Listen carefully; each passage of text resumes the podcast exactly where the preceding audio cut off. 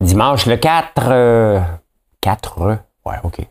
4 février. Le 4 février au soir, hein? 4 février au soir, il va y avoir Big Brother que je vais écouter, bien entendu. Hey, comment ça va aujourd'hui? Euh, je vais vous parler de Coquette qui est en faillite. Hein? Est-ce que c'était prévisible? Malheureusement, oui, on va en parler. Euh, euh, de quoi? oh, la FAE, c'est fait. Dominique Olivier qui poursuit le Journal à Montréal. C'est à cause de toujours la faute des autres. C'est jamais de sa faute. Euh, une autre maison vendue à Outremont, en bas de l'évaluation municipale. Ça me tente de, la contester, mon évaluation. Là, hein? Euh, le secret le mieux gardé, la chose que tu vas pas dire si tu veux montrer que tu es compétent. Euh, quoi d'autre, quoi d'autre? Euh, MBC, Mathieu Boccoté, il a fait une déclaration. Fait une déclaration. Et le métro Rosemont. Ouais, ouais, on a fait un débarcadère fantastique. Fantastique! Fantastique, ah oui, c'est fantastique. Fantastique, ah oui, c'est fantastique ce soir.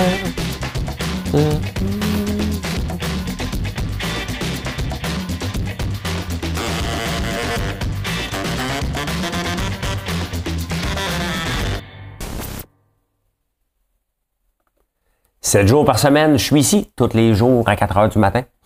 Euh, je vais vous parler de la STM parce que la STM aime beaucoup se plaindre qu'ils n'ont pas d'argent, puis les maudits de coupures. On va voir qu'est-ce qu'ils font avec leur argent. Hein?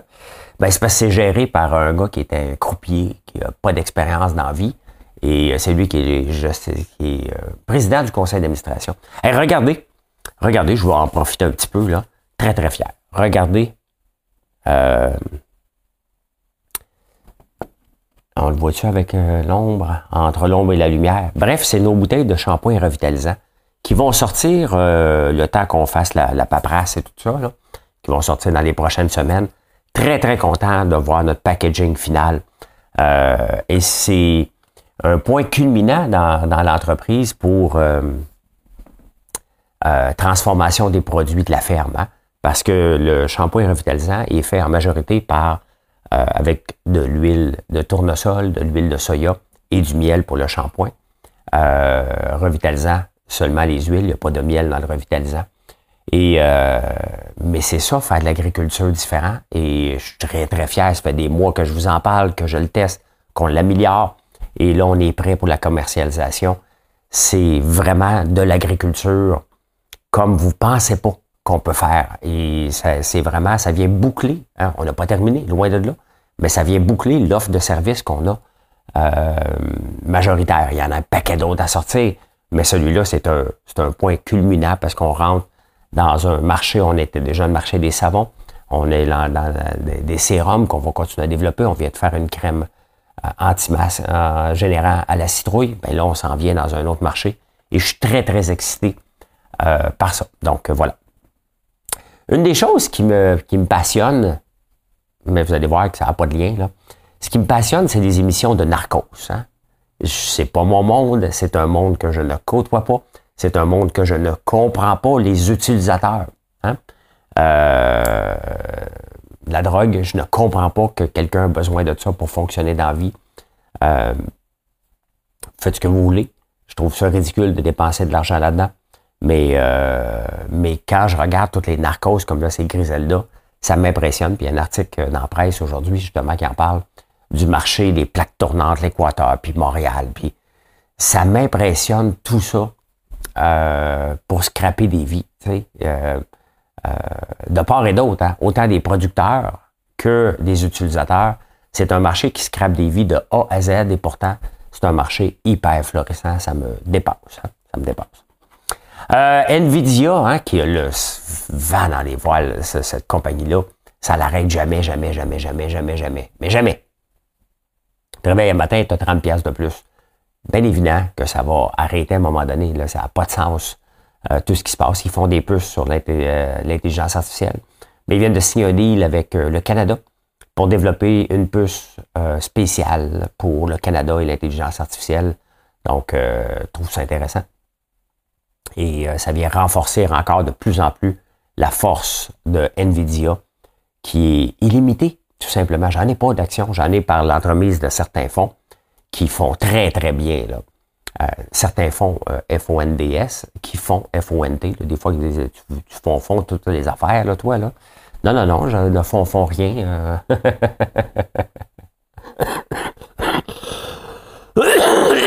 ça va finir par passer.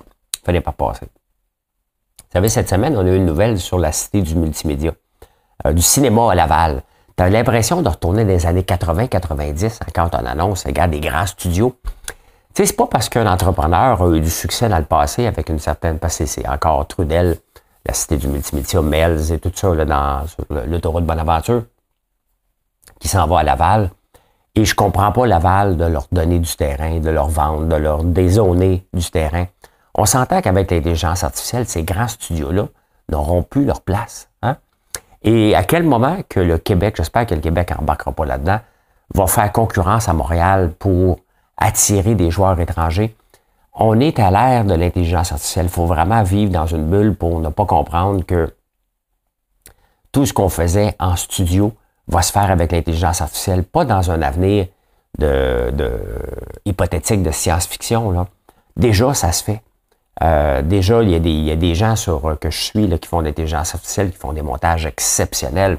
Donc, euh, c'est pas encore tout à fait là, mais on est vraiment, vraiment à quelques mois d'avoir la technologie capable de recréer à peu près ce qu'on veut en intelligence artificielle. Donc, pourquoi l'investir dans des grands studios comme ça pour attirer des joueurs. Les joueurs américains qui viennent ici, ils viennent ici seulement lorsque le dollar est très bas. Là, ils se maintiennent à 75 cents.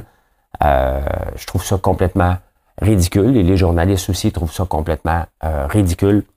Euh, pour que les journalistes reconnaissent que l'intelligence artificielle, elle est là et investir dans des grands studios, ça vaut probablement pas la peine. C'est que Hein? Puis on s'entend que les journalistes sont pas tellement les meilleurs au point de vue analyser une nouvelle technologie. Là, ils sentent. Hein? Euh, dans mon coin, dans le Journal de Montréal, il y a toujours les maisons vendues, puis il y en a beaucoup de Outremont. Hein? Pourquoi? Parce que c'est spectaculaire. Hein? Des maisons à 7 millions, puis ça fait quatre maisons qui sont vendues en bas de l'évaluation municipale. Et je viens d'avoir mon, euh, mon augmentation de taxes depuis que j'habite Outremont, depuis 2017 mes taxes ont monté de 8000 pièces. Bien entendu, je n'ai pas les services qui viennent avec ça, c'est énorme. Et ça me tente de la contester, mais je pense qu'il faut payer pour contester. Hein. Comme ça, la ville s'assure de ne pas avoir des gens qui viennent contester inutilement. Mais euh, je, vais, je vais décider voir si je vais contester parce que ça ne fait pas de sens. Il y a une maison qui vient d'être vendue à 5,5 millions et euh, il demandait 7,5 millions. Je regarde la grosseur de ma maison versus la grosseur de cette maison-là. Je ne suis pas dans la même ligue. Et pourtant, ma maison est évaluée euh, dans ces eaux-là. J'aime bien ma maison, j'ai une très belle maison. Hein. Euh, c'est une maison exceptionnelle, j'avoue, mais elle n'est pas dans le calibre de celle qui vient d'être vendue 5,5 millions. Donc, euh, en bas de l'évaluation municipale. Hein. la bataille du bois d'œuvre, hein. ça c'est une bataille que depuis je pense que je suis né, que j'entends. Le bois d'œuvre aux États-Unis, la bataille du 2 par 4, ben c'est reparti. Il y a des tarifs pour vendre aux États-Unis, des tarifs de 8% Là, euh, ils ont décidé d'augmenter ça à 13 Ça va se battre encore. Euh, est-ce que c'est une réplique au fait que le lait euh, a maintenant une protection à vie? On vient de se faire avoir au UK. Quand je vous dis qu'il va y avoir des dommages collatéraux par rapport à ça, est-ce que le bois d'œuvre en est un? Probablement. Hein? il y a toujours quelqu'un qui va payer pour quelqu'un d'autre dans ces ententes-là. On le sait que les États-Unis sont hyper protectionnistes et ça nous donne encore un indice que c'est bien l'exportation, c'est voulu l'exportation. On veut créer de l'exportation pour s'enrichir parce que sinon, on s'enrichit pas. Mais c'est un jeu extrêmement dangereux où on dépend, euh, on dépend euh, des, euh, des humeurs de nos, de nos partenaires. Et c'est pour ça que c'est mieux d'exporter quelque chose où on est presque unique. Faire du 2 par 4, il n'y a rien d'unique là-dedans. Donc, on est toujours pris dans les chicanes. Les chicanes de cabane. Ça en va au Québec.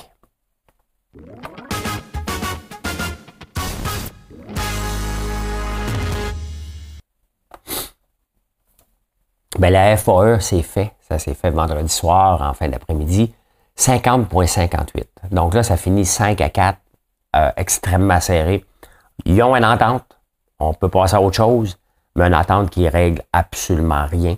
Les mêmes frustrations qu'il y avait avant, puis on peut le voir encore. Hein?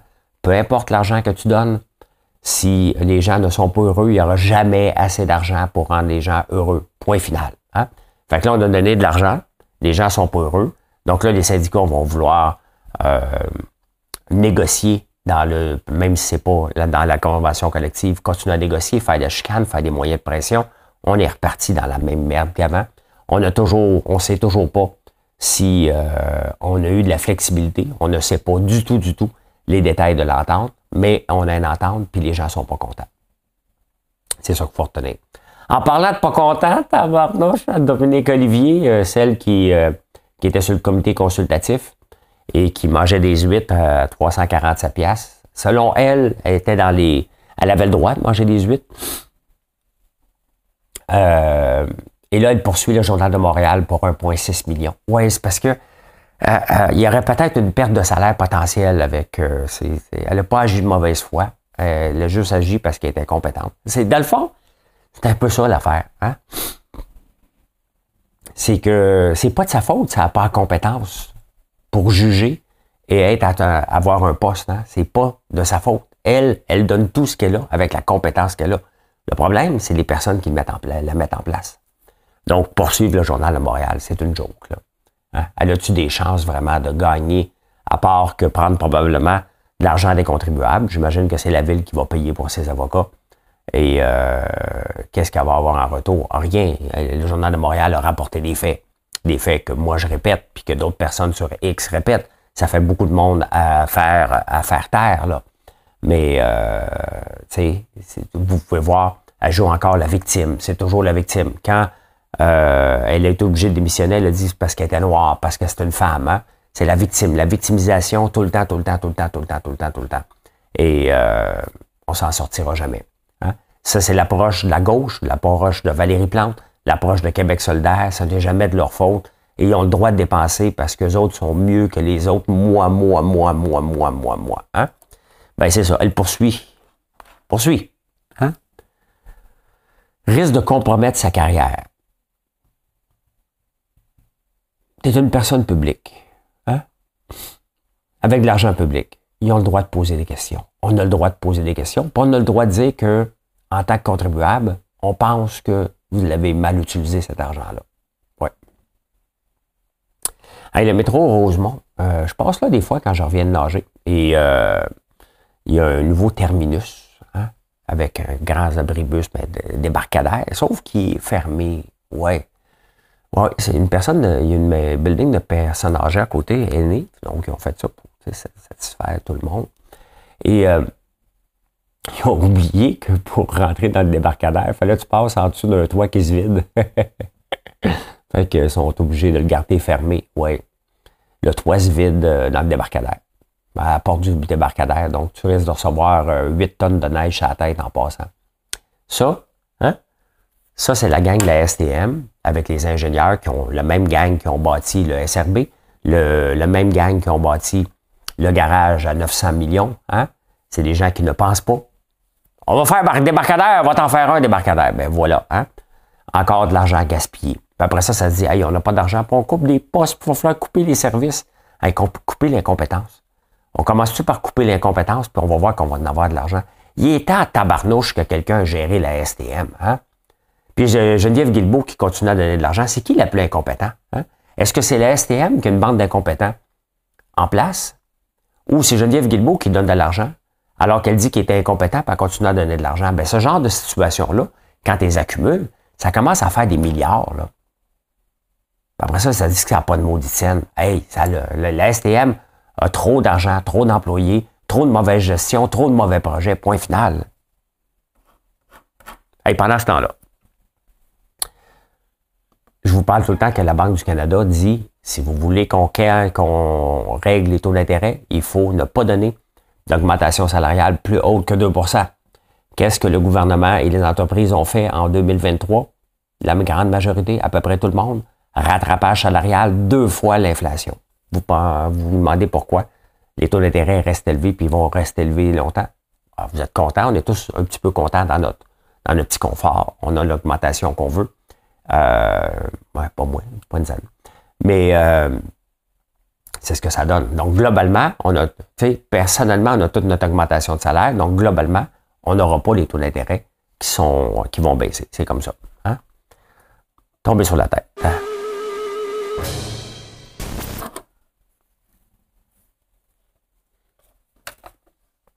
Et on s'en va en 1952.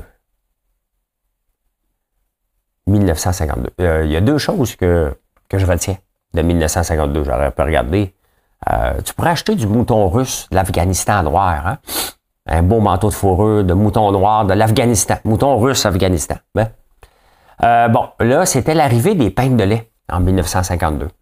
Donc, une madame, elle regarde la peinte de lait du Mont-Royal. Je ne laverai plus jamais de bouteille à lait. Lavez, rangez, retournez notre bouteille. Lavez, lavez. Savez-vous savonner? Hein? Vous pouvez acheter votre lait en nouveau contenant personnel chez Steinberg. Oui. Ils sont si légers, propres et d'usage si facile. Une fois vidés, vous n'avez qu'à les jeter.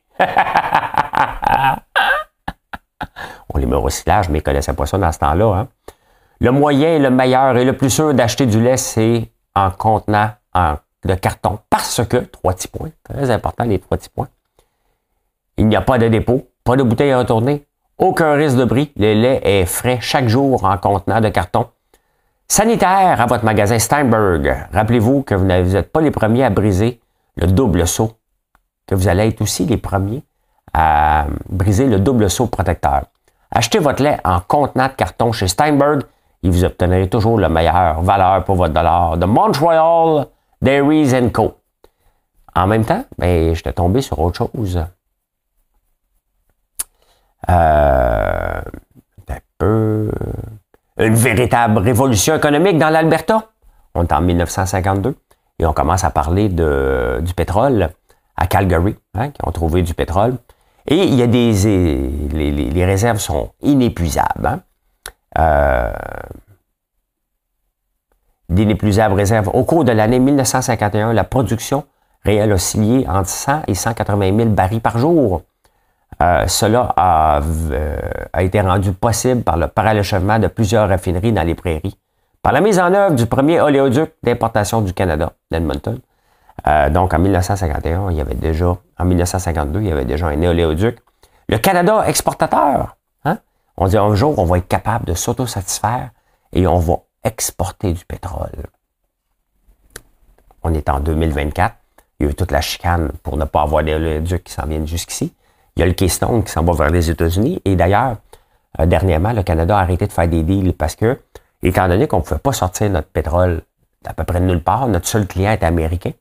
Et lui il disait, ben écoute, puisque je suis ton seul client, ben maintenant, tu, euh, vas me donner des rabais parce que tu ne peux pas le vendre ailleurs. Mais le Trans Mountain est à veille d'être disponible, donc lui, il va sortir le pétrole par, euh, par le Pacifique. On ne l'aura pas dans l'Atlantique.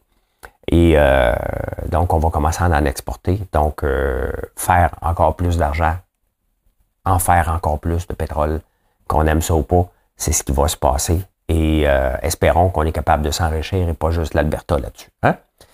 On s'en va en finance. Hein?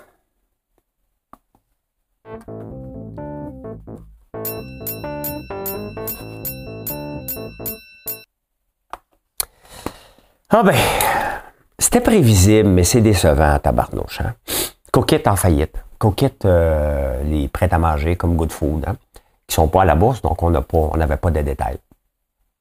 Coquette, au début de la pandémie, qui a pris euh, une expansion phénoménale, c'est Judith Fetzer, probablement que je massacre son nom encore, euh, l'entrepreneur de l'année, je pense, en 2020. il avait acheté Miss Fresh, il y avait eu le vent dans les voiles, une grande expansion.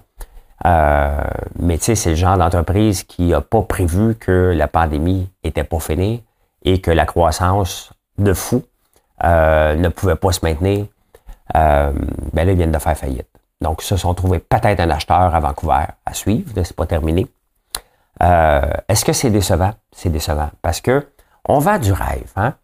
On vend, Judith, et j'aime, on est fournisseur de, produits. Nos, nos gaufres sont en vente chez Coquette, je ne sais plus encore. je ne vois pas passer toutes les ventes chaque jour. Je ne sais pas s'ils nous doivent de l'argent, parce que lorsqu'une entreprise est en faillite, ben, normalement, les fournisseurs prennent le coup.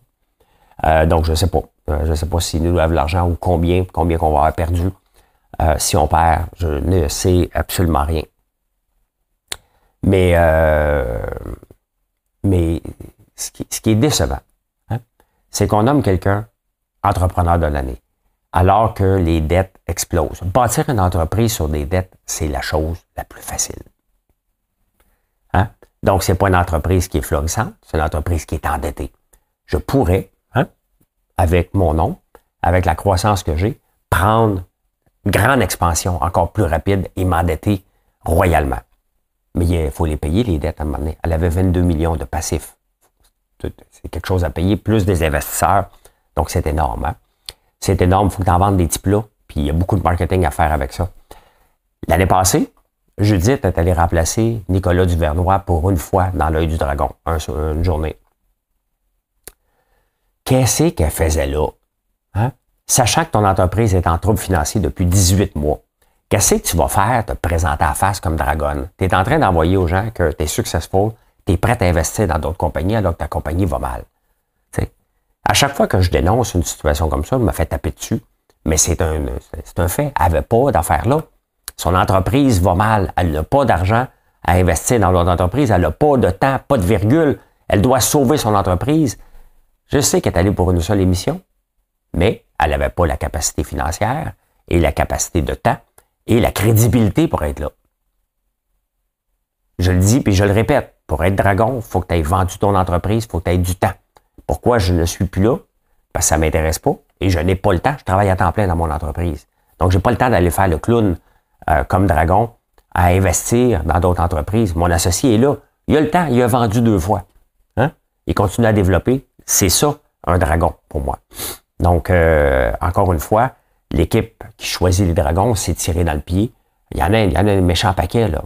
Ça commence à en faire pas mal, le dragon qui n'avait pas d'affaires là. Euh, ne serait-ce que pour une fois, ça entache. Euh, ça entache l'émission. Là, n'avait pas d'affaires là, pantoute, pantoute, pantoute. On choisit des dragons pas pour leur capacité à acheter, leur capacité à. à puis les entrepreneurs qui vont là, il y en a qui vont sincèrement pour avoir du financement. Cette personne-là qui a eu du financement Judith à l'émission, s'il y en a eu, ben, elle n'avait pas la capacité de poursuivre par la suite. C'est ça qui est plate. C'est ça qui est plate. Mais je l'aime, Judith, là, je l'aime vraiment. Je l'ai rencontré plusieurs fois. C'est une personne exceptionnelle. Mais à un moment donné, on a le droit de dire la vérité aussi. Puis ça n'avait pas de sens qu'elle soit là. Hein. Elle devait sauver sa compagnie coûte que coûte. Mais c'est ça. Hein. Il était trop tard. Puis euh, c'est comme ça. C'est comme ça. On va voir qu'est-ce qui va se passer, qui ne sera pas payé, combien d'argent qu'on va avoir, est-ce que ça va passer vers les mains d'une autre entreprise? On ne sait pas. Dans le journal, il y, a une, entrevue aussi avec la nouvelle présidente de Redmonds. Et elle, elle dit dans les journaux, nous sommes le secret le mieux gardé au Canada. J'ai écrit un livre. Ah, l'entrepreneuriat, c'est difficile, j'en ai trois là. On va voir qu'est-ce que j'ai marqué là-dedans. Hum, c'est-tu dans celui-là que j'ai marqué?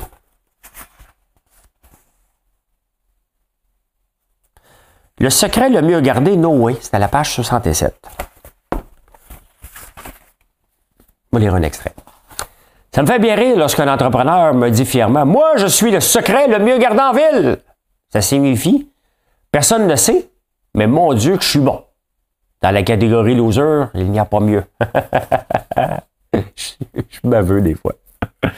Quand quelqu'un pense qu'il est le secret le mieux gardé, ça veut dire qu'il se croit plus brillant que son produit. Il se trouve génial et il est tout fier de lui, alors qu'en vérité, il n'est tout simplement pas capable de faire du réseautage. Donc, je ne lirai pas complet. Hein? 9,99, ça vous intéresse, sur le site françoislambert.one. Pas cher. Pas cher parce que j'ai racheté les droits. On ne peut pas dire qu'on est le secret le mieux gardé. Ça ne se dit pas, ça ne se fait pas. Ça veut dire tout simplement que euh, un maudit bon produit, mais tu es trop loser pour en faire du marketing. Donc, Redmond, c'est à peu près ce qu'ils nous disent en ce moment. Dans un modèle où ce que c'est euh, hyper compétitif. Ben, je viens d'en parler. Trans Mountain est sur le bord de, de, d'ouvrir. Donc, on va pouvoir exporter à plein de tuyaux euh, du pétrole vers euh, les pays asiatiques. Euh, ça va être plus, facile. Donc, à suivre. Combien qu'on va en vendre, combien qu'on va s'enrichir, combien les, les écologistes vont capoter. Hein? Donc, je préfère voir du gaz sortir du Canada que de le voir sortir du Venezuela, tout simplement. My God, ça a mal sorti. Venezuela, Venezuela. On s'en va, insolite.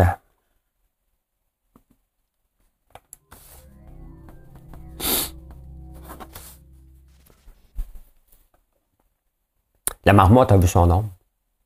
Ouais, il va rester moins de six semaines, fait que je commence à entailler. euh, ouais, c'est ça. J'ai pas le choix. J'ai pas le choix.